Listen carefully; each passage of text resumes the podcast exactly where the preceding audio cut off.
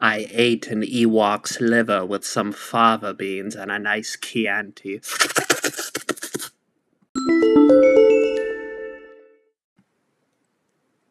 Yeah, so I'm I'm trying to um, maintain uh, you know some objectivity with this stuff.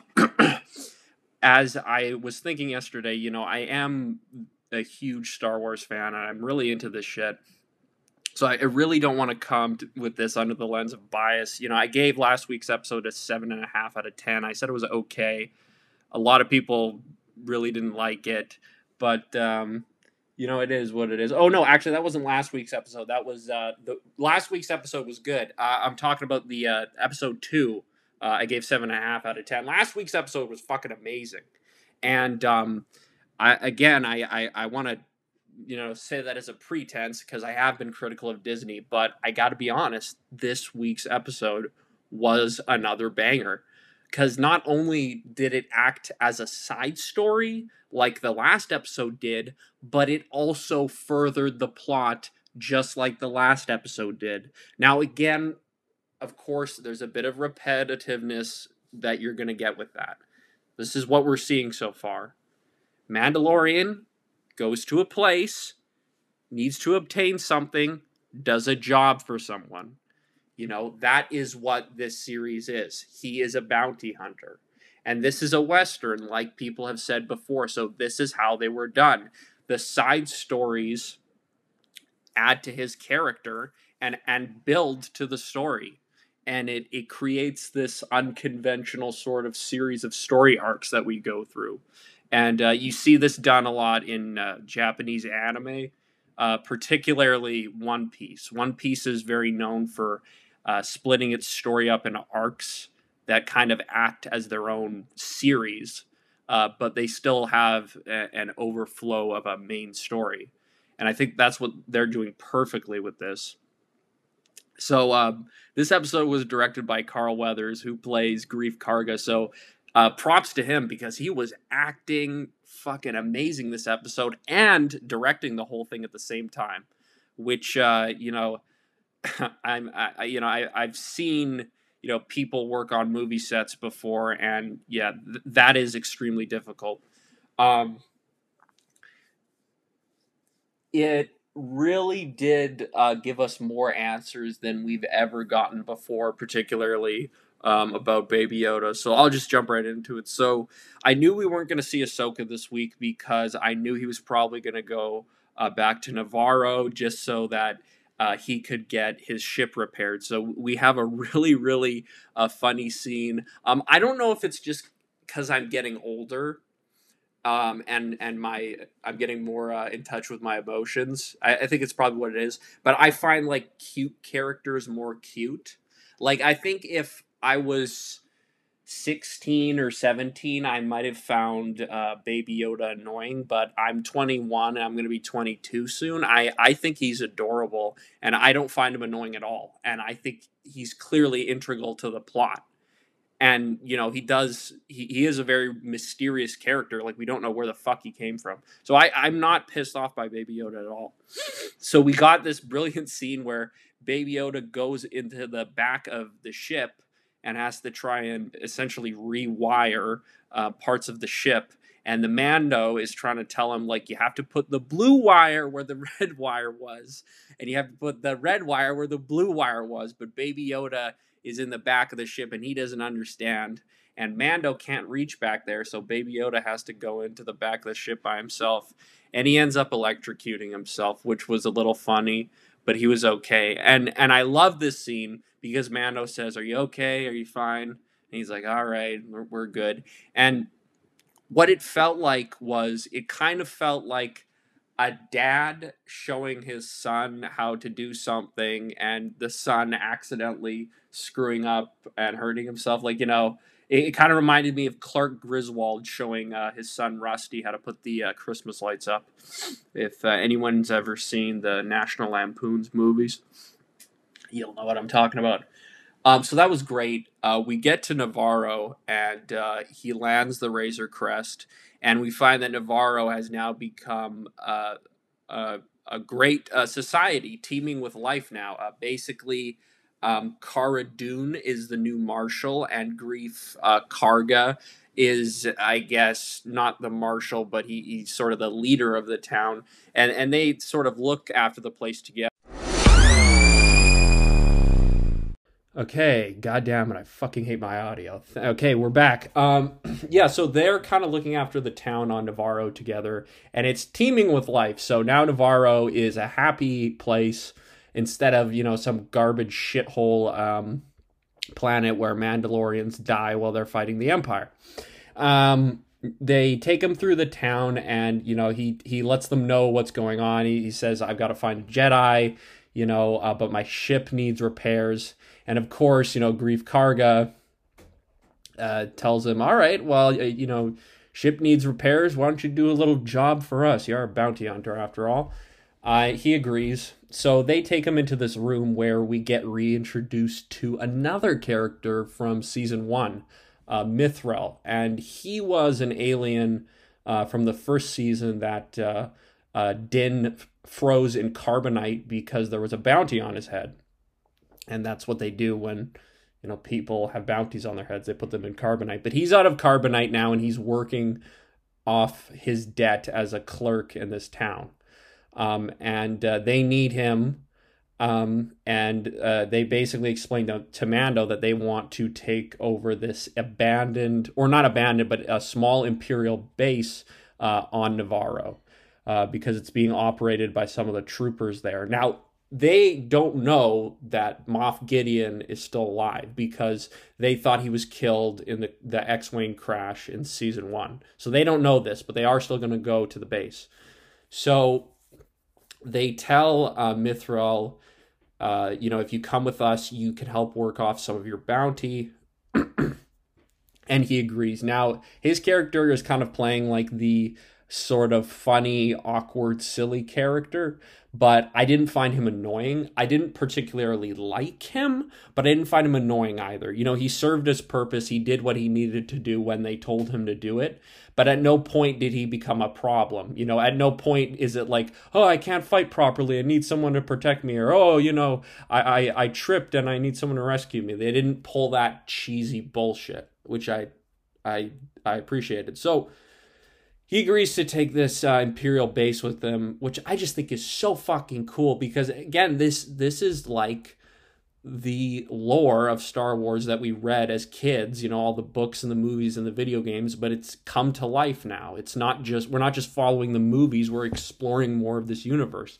And i would never ever in a million years think that we would ever see a show about a, a mandalorian who has to take over an imperial base much let alone find a jedi so the fact that this is even happening is just so cool to me.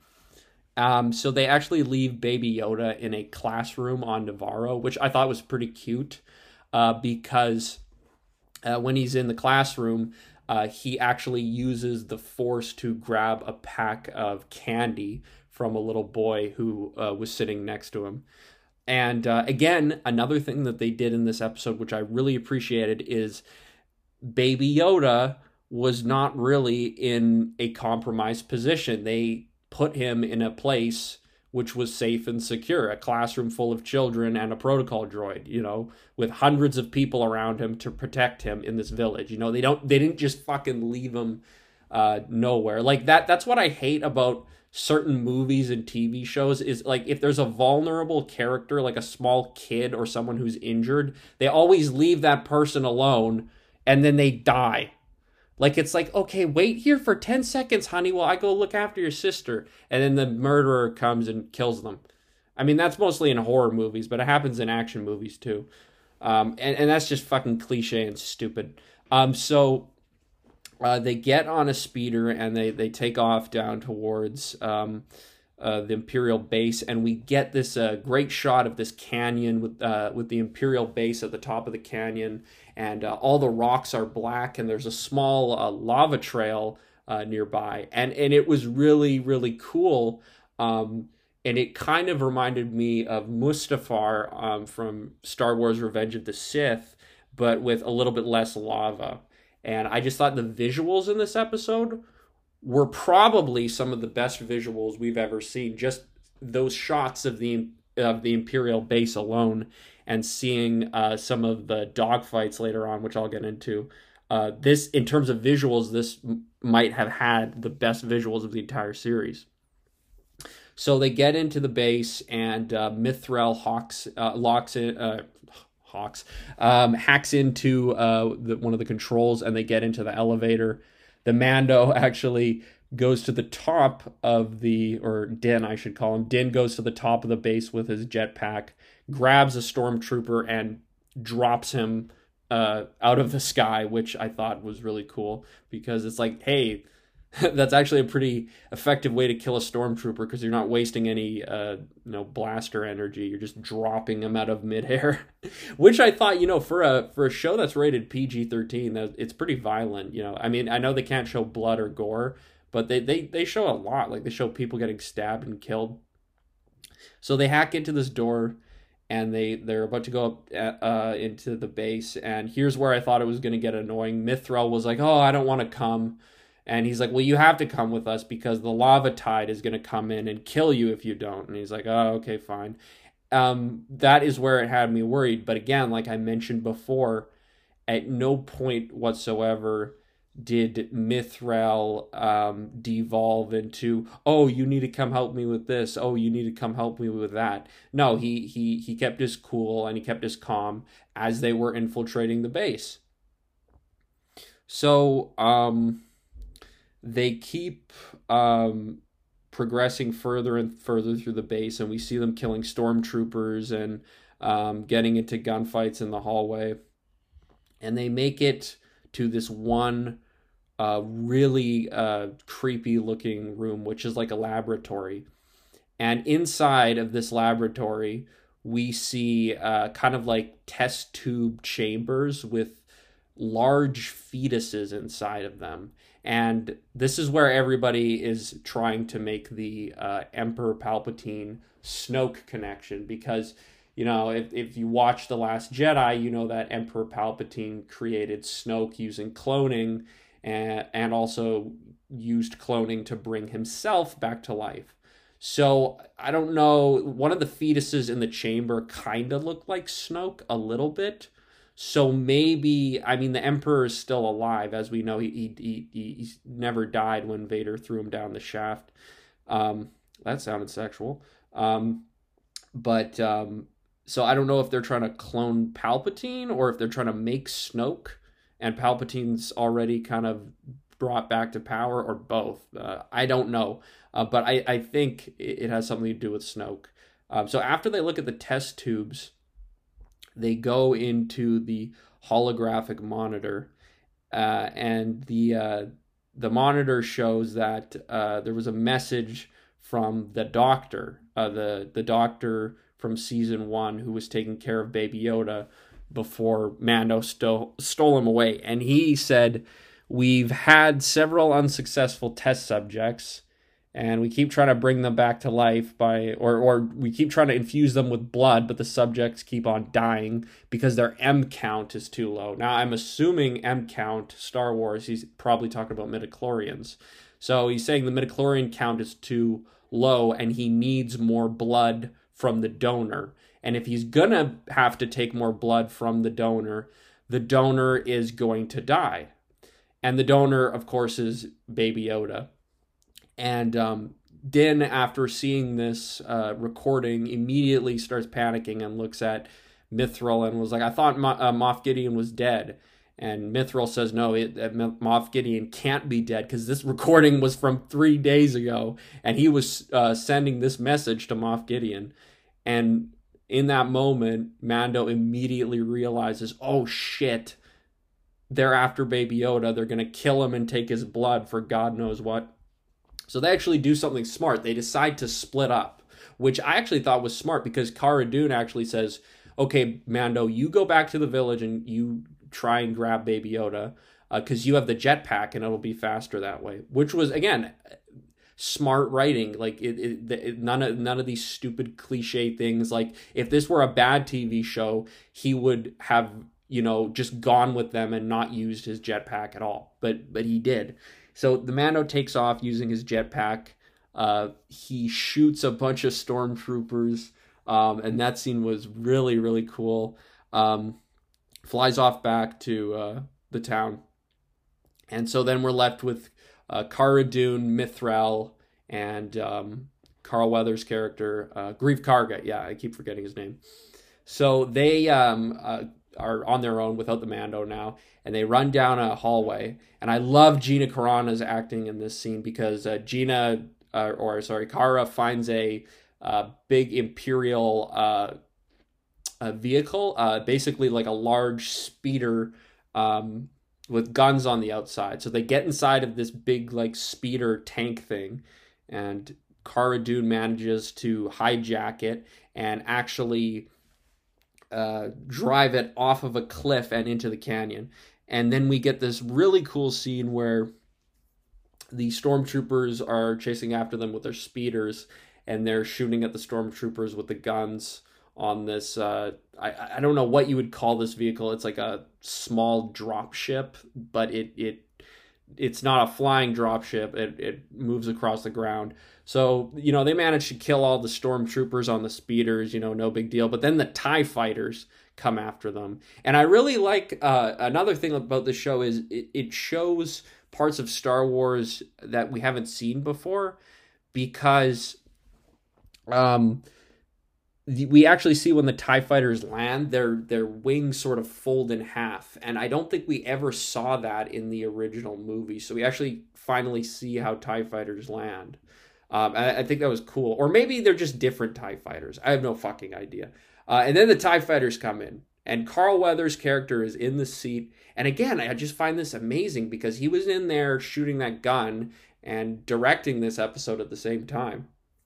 And Carl Weathers is trying to get a shot at these TIE fighters that are coming after them, and he cannot get a clear shot at them. And then all of a sudden, the Razor Crest comes in, and it's been repaired uh, because Mando had it brought in for repairs, and he just guns down all of the Tie fighters in a great aerial dogfight. It's basically like the dogfight we saw in episode, uh, the second episode, but except his engine didn't fail, and he was a lot faster than the Tie fighters. So he blows them up. Uh, in atmosphere, and then he he looks over at Baby Yoda and says, "Are you okay?" And Baby Yoda pukes a little from the motion sickness, but then he giggles. So, um, you know, at this point, I thought, you know, Mando was going to go back to the planet, but, you know, Mando radios into Cara and a Greef, and she says, All right, thanks for helping me, guys. Um, you know, I'm glad I could help, but me and uh, the kid got to get out of here. We got to go find Ahsoka. So they take off.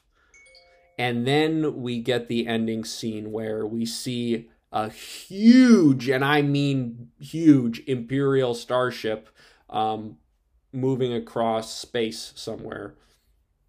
Now, I don't know exactly where they were, or they're just somewhere random in space. Um, but it, I've never seen an Imperial cruiser that looked like this one before. Um, it, it, definitely wasn't um, not not a venerator class from the old republic era. I want it i don't know. It's it's definitely imperial but i've never seen it in a movie before. Maybe a comic. Um and inside of the ship moff gideon is talking to this officer and the officer um tells moff gideon actually no the officer gets on uh a hologram and he talks to the mechanic who was fixing Mando's ship and apparently the mechanic was working for the Imperial Remnant, and he put uh, a homing beacon on Mando's ship. Um, throwback to when they put the homing beacon on uh, Jango Fett's ship in Attack of the Clones. I see what you did there. Um, so yeah, now the Empire knows where they are, and the officer goes into this room uh, with Moff Gideon, and he tells Moff Gideon, "We have the location of the child." And Moff Gideon says, "Good. Now we'll finally." you know, have this over with and our mission will be accomplished and we can bring the empire back or some shit like that. And then we get a scene of these um, I don't know what these were, so maybe my listeners would know. But uh, in the room Moff Gideon was standing in as the episode ends, we see uh, a bunch of what appear to be black robotic stormtroopers so I'm guessing these are some form of battle droid that the uh, Empire has created, and we're probably going to see that next episode. So my predictions for next episode, and that's the end of this one. We're definitely going to see Ahsoka. Uh, I think so. And um, we're probably going to see them fight uh, the Imperial Remnant and Moff Gideon. And we'll probably see them fight those uh, battle droids. Or maybe, maybe we'll get another side adventure. I doubt it. Um, yeah, so this episode was directed by Carl Weathers, and he did a fantastic job. It served the uh, the the overall story while acting as a side adventure, just like the last episode, and and it did feel a bit redundant at times, but we got so much new content, and we finally figured out we, we still figured out a ton of information about Baby Yoda, about that they're trying to do something with his blood to make clones, but we still don't know everything. We don't know what they're using it for. We think it might be connected to the Emperor. We have no idea. So I, I think this episode gave us a lot of mystery. It gave us a lot of action, and there was a lack of cliche uh, that I really appreciated. But of course, I, I kind of did find uh, Mythrol to be anno- an annoying character, although I know he's meant to be that way. Uh, so overall, I would give this episode. Uh, uh got to give it a nine out of ten. Uh, yeah, it was great. Uh, a couple of minor things over there, but visually, narratively, um, they were totally on point. So yeah, I thought it was awesome. Since this episode, or this show, I should say, uh, pardon myself, is about Canada and Canadian culture to a certain extent, I thought we'd talk about some Canadian television news. Uh, Kenny Hotz is coming back with a new show uh, with his friend, good old Spenny, good old Spencer Rice. Uh, yeah, the guys from Kenny versus Spenny. If anyone doesn't know what that is, I'll explain in a minute. But uh, Kenny versus Spenny, uh, the guys from that show, they are now returning to do another TV show, and it's called Paldemic, which I thought is a pretty good name for a title. You know, Pals, Pandemic, put it together.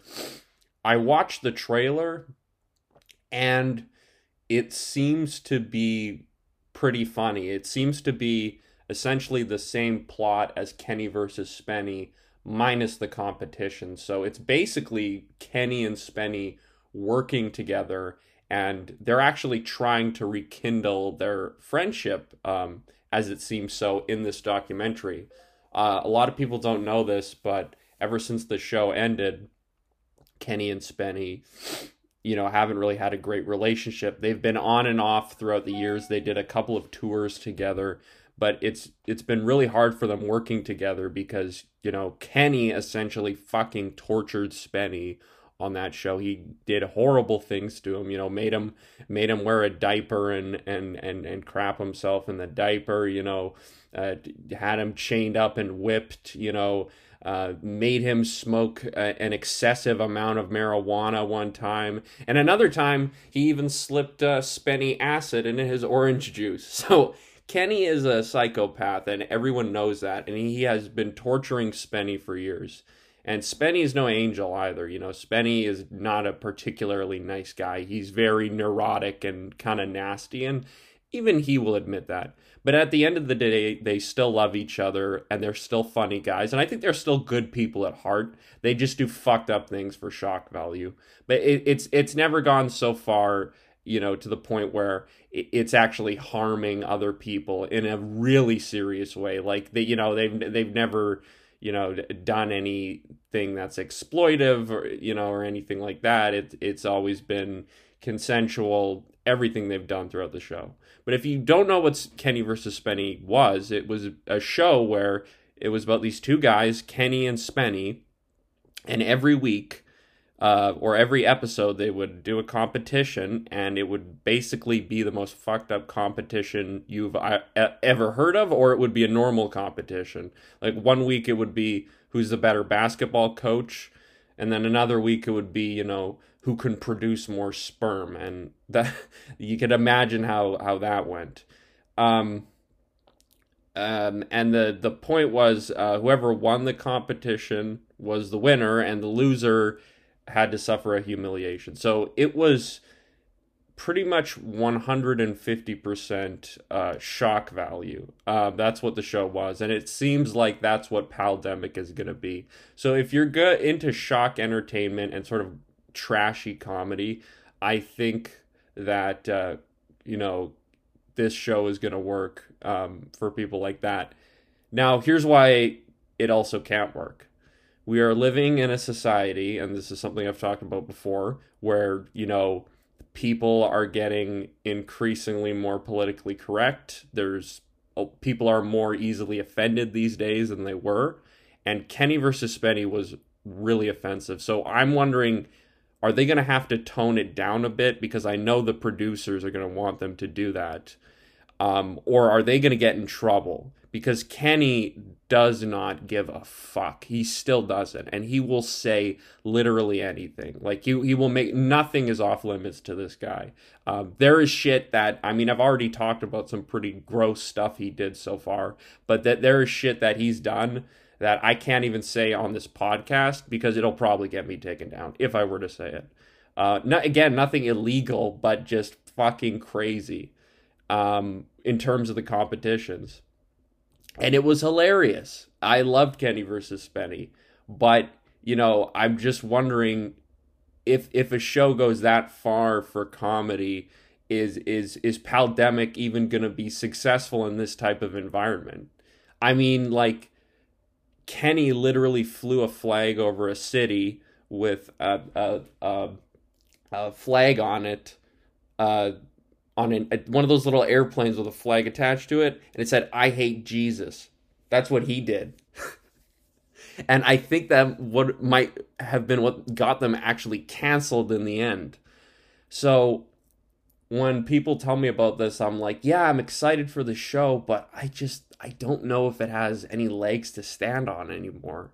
Simply because of the area or sorry, the era we live in. You know, and it's unfortunate.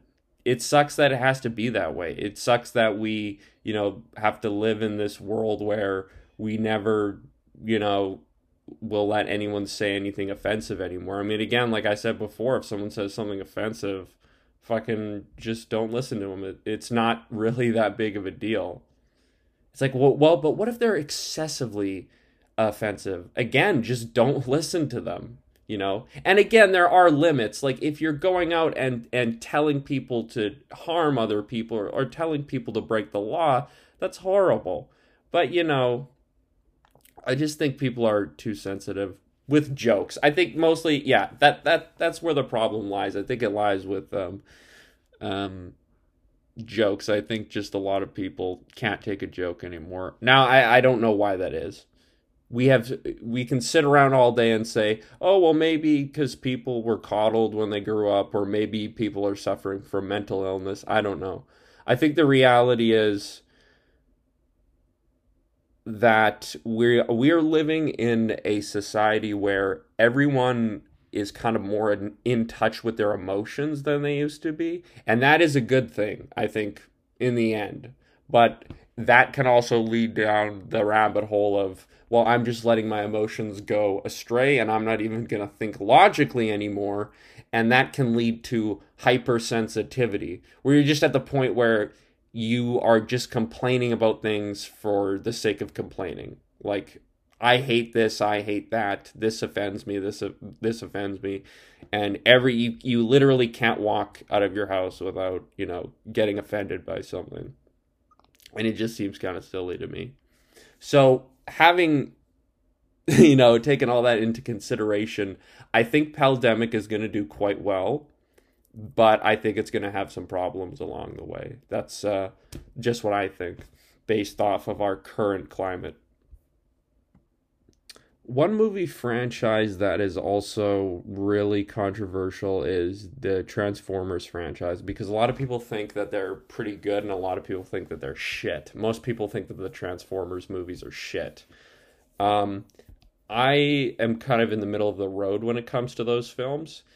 Uh, I'm a really big fan of the Transformers comic books. I think they're really underrated. Uh, a lot of people seem to think that they're for kids, which some of them definitely are uh, but most of them are written for adults. Um, I have one called uh, Transformers Autocracy, and that one is uh, very political and has a lot of action, but is extremely political. And it basically tells the origins of uh, the war on Cybertron between the Autobots and Decepticons. And it, it's not it's not kiddie at, at all. It's it's not even like the movies. It's very dark, very serious, not uh, hokey whatsoever. It, it's a great series, and I feel like with some of the Transformers movies, they did that pretty well, and the others they didn't do well. Uh, here's my thoughts on the franchise Transformers 1, awesome, fantastic, super funny, action packed. Had a couple of stupid moments, like, you know, Megan Fox was just there to look hot and didn't really do anything. But, you know, what can you do?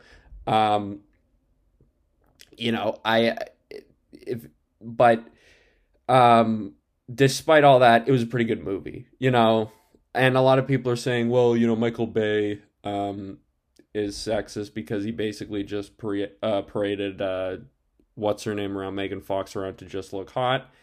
And you know, yeah, I'm not gonna deny it. Yeah, I mean, I guess it was sexist, and he probably shouldn't have done that. It was pretty bad. But um, the movie was uh, still a pretty good movie. I, I think Transformers One was good.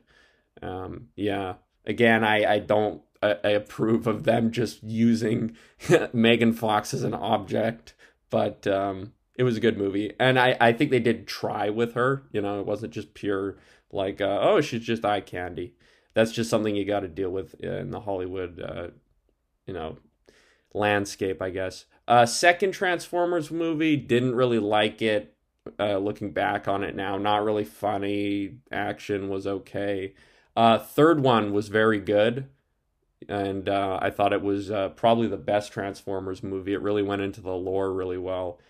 And uh, after that, I thought they were just all shit. So I thought the first Transformers movie and the third one were really, really good films.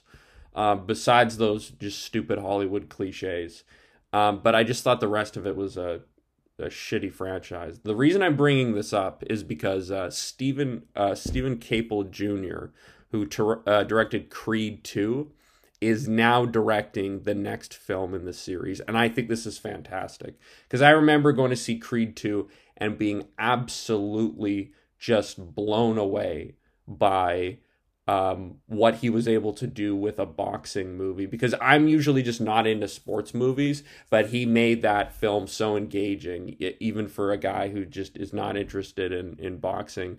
And the way he continued the the Rocky franchise uh, and changed it while still honoring it, I thought was amazing. So I think you know if he does that with Transformers, I think this guy knows how to honor previous established source material. Then he did that with Rocky, and now he's doing that with Transformers. So I I think that this is a fantastic choice, and I think we're finally. I never saw Bumblebee but this is going to be the next film in the Transformers reboot series. I believe Bumblebee was the first one.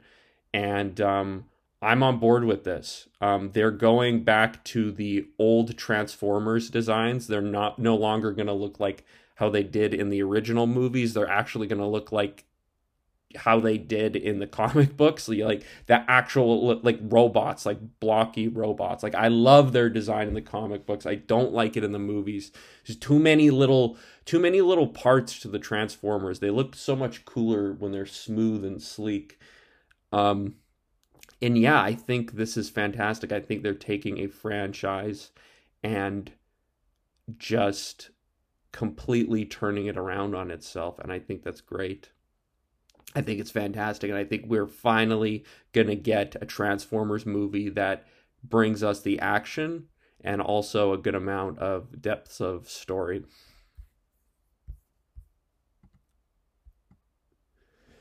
so that is going to be it for today. Um, feeling pretty good despite uh, COVID, all things considered. Uh, I hope everyone is doing well in their personal lives. Uh, I sure am. Um, you know, I'm still able to uh, work my job. Um, however, there is still some restrictions involving my job. So, um, you know, times are tough and I I'm not making as much money as I normally would, but I'm still uh, very lucky to be in a position where I can make money. Um, so I'm doing very good. Um, I hope hope I know everyone else out there is is kind of um, might be in a position where they can't work. So I just want to say I I feel for you and I hope that, you know, if you do have a job that is in essential services, you can, you know, find a way to stay safe. Because I'm lucky enough to have a job um, where, and again, I can't say what it is, but I'm lucky enough to have a job where I'm still able to work. And I know that other people aren't having that. And I just want to say my heart goes out to you. So I hope everyone stays safe. I hope everyone stays fine. Um, I did got some movie commentaries coming. I did a full commentary of Love and Other Drugs. It's about 24 minutes long, uh, looking pretty good.